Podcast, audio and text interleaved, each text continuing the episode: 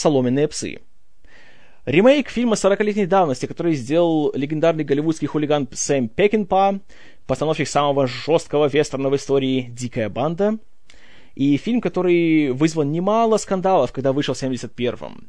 Это была одна из э, таких первых больших, таких вот э, не звездных, но просто очень ярких ролей Дастина Хоффмана. И это была история о том, как он играл э, преподавателя из колледжа, математика, который вместе со своей новой женой отправлялся в Англию, на ее родину, в какую-то маленькую деревушку, чтобы там в тишине и спокойствии работать над своей научной работой. Работать над работой, да, классно. А, при этом в этой деревушке живет ее бывший ухажер, который опять положил глаз на свою бывшую девушку. И видя, что ее новый муж, мягко говоря, э, лузер, он решает ее снова добиться. По мере развития событий и Хоффман, и его супруга, которая играет Сьюзен Джордж, подвергаются страшному физическому и моральному насилию, и изнасилованию тоже, и заканчивается все страшной такой резней, когда местные колхозники устраивают дикую осаду дому Хоффмана. Ну, почему, это уже долго объяснять. А, кто-то решил, что надо переделать этот фильм. И кто-то еще решил, что, хм, нету Дастина Хоффмана, какой молодой актер будет ему идеальной заменой? Ну, конечно же, Джеймс Марсден. Кто же еще это может быть? И это уже первая ошибка фильма. Его абсолютно не попадающий в кассу подбор актеров. Марсден в главной роли. Его поменяли с математика на сценариста. И, ну, смотришь на него, ну, честное слово, ну, он слишком такой сладкий мальчик, который никак не тянет на полного лузера. И при этом вот это его превращение в адскую машину для убийства в финале настолько неубедительное что просто как-то аж плакать хочется. Вместо Сьюзен Джордж, которая не то чтобы была супер талантлива в оригинале, но та, кого взяли ей на замену в ремейке, это вообще, это просто слов нету. Кейт Босворд. О ней вообще ничего не хочу говорить, она просто, она никакущая. И вот самая гигантская ошибка создателей ремейка. На роль ее бывшего ухажера, этого самого насильника, взят Александр Скарсгард, сын одноименного Стеллана, восходящая звезда, известный по сериалу Blood «Настоящая кровь». В этом году он будет в «Морском бою» и еще много где. Так вот, посмотрите на Александра Скарсгарда. А теперь скажите мне, девушки, как ужасно, если он захочет с вами заняться сексом. Но это трагедия, правда? Вы же просто не можете себе такого представить. Один из самых сексуальных мужчин на свете вас хочет. О, боже, спасите меня! Поэтому вся эта вот драма в фильме, она меня просто ничем не, не впечатлила и не задела.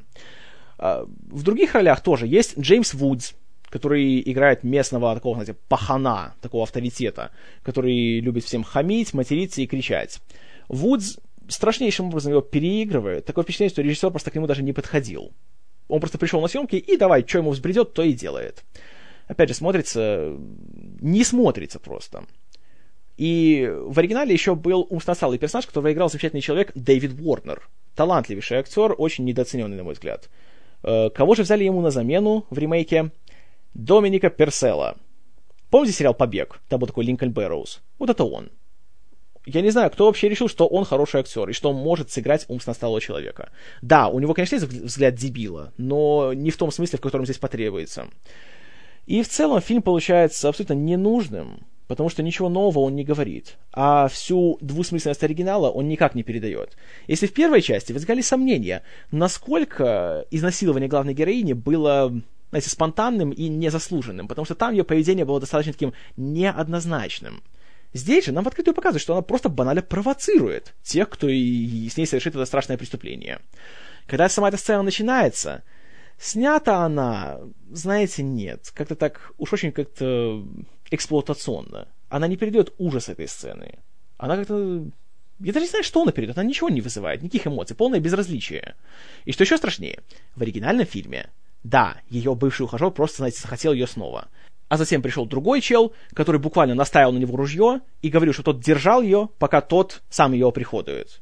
Это, знаете, реально было жестко и было неприятно. И даже этот самый ее бывший ухажер-насильник, он казался уже не настолько одномерным, таким вот, знаете, подонком. А в ремейке герой Скарсгарда, да, он ее насилует. Потом приходит другой человек, который говорит Рис Койро из сериала Entourage, и тот просто его отталкивает и уже забирается сам на Босворд. И все. Что делает Скарсгард? Садится в кресло и смотрит. Спасибо, не надо. Что еще хуже? Оригинальный фильм хотя в нем был главным героем Дастин Хоффман, но он ни за что не говорил, что вот это герой, что это тот, на чьей стороне фильм, и на чьей стороне должен быть зритель. Как раз наоборот. Пекинпа в своем фильме показывал, напротив, все уродство насилия, и то, насколько все становятся такими противными животными, и то, что никто не прав. Все в данном случае оказываются злодеями в такой ситуации. А, в фильме 2011 года мы видим, что нет, как раз все наоборот.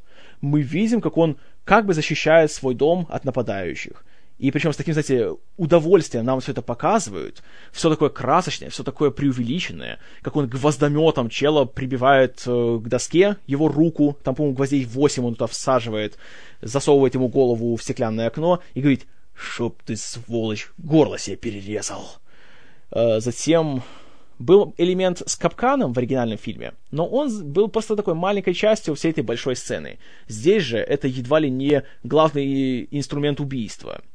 И что самое противное, в финале, чем все заканчивается, разумеется, большой дракой между Мартином и Скарсгардом, которая снята по всем канонам дурацких боевиков 80-х, вплоть до того, что главный злодей толкает главного героя на пол, тот ползет от него, а тот медленно, с чувством и наслаждением идет за ним. Затем он садится, переворачивает его, приставляет ему пистолет к голове и ждет достаточно долго, чтобы подошла главная героиня сзади и наставила на него ружье и успела его пристрелить. Боже мой, как это плохо. Знаете, тем, кто считает э, этот фильм хорошим, посмотрите оригинальный фильм.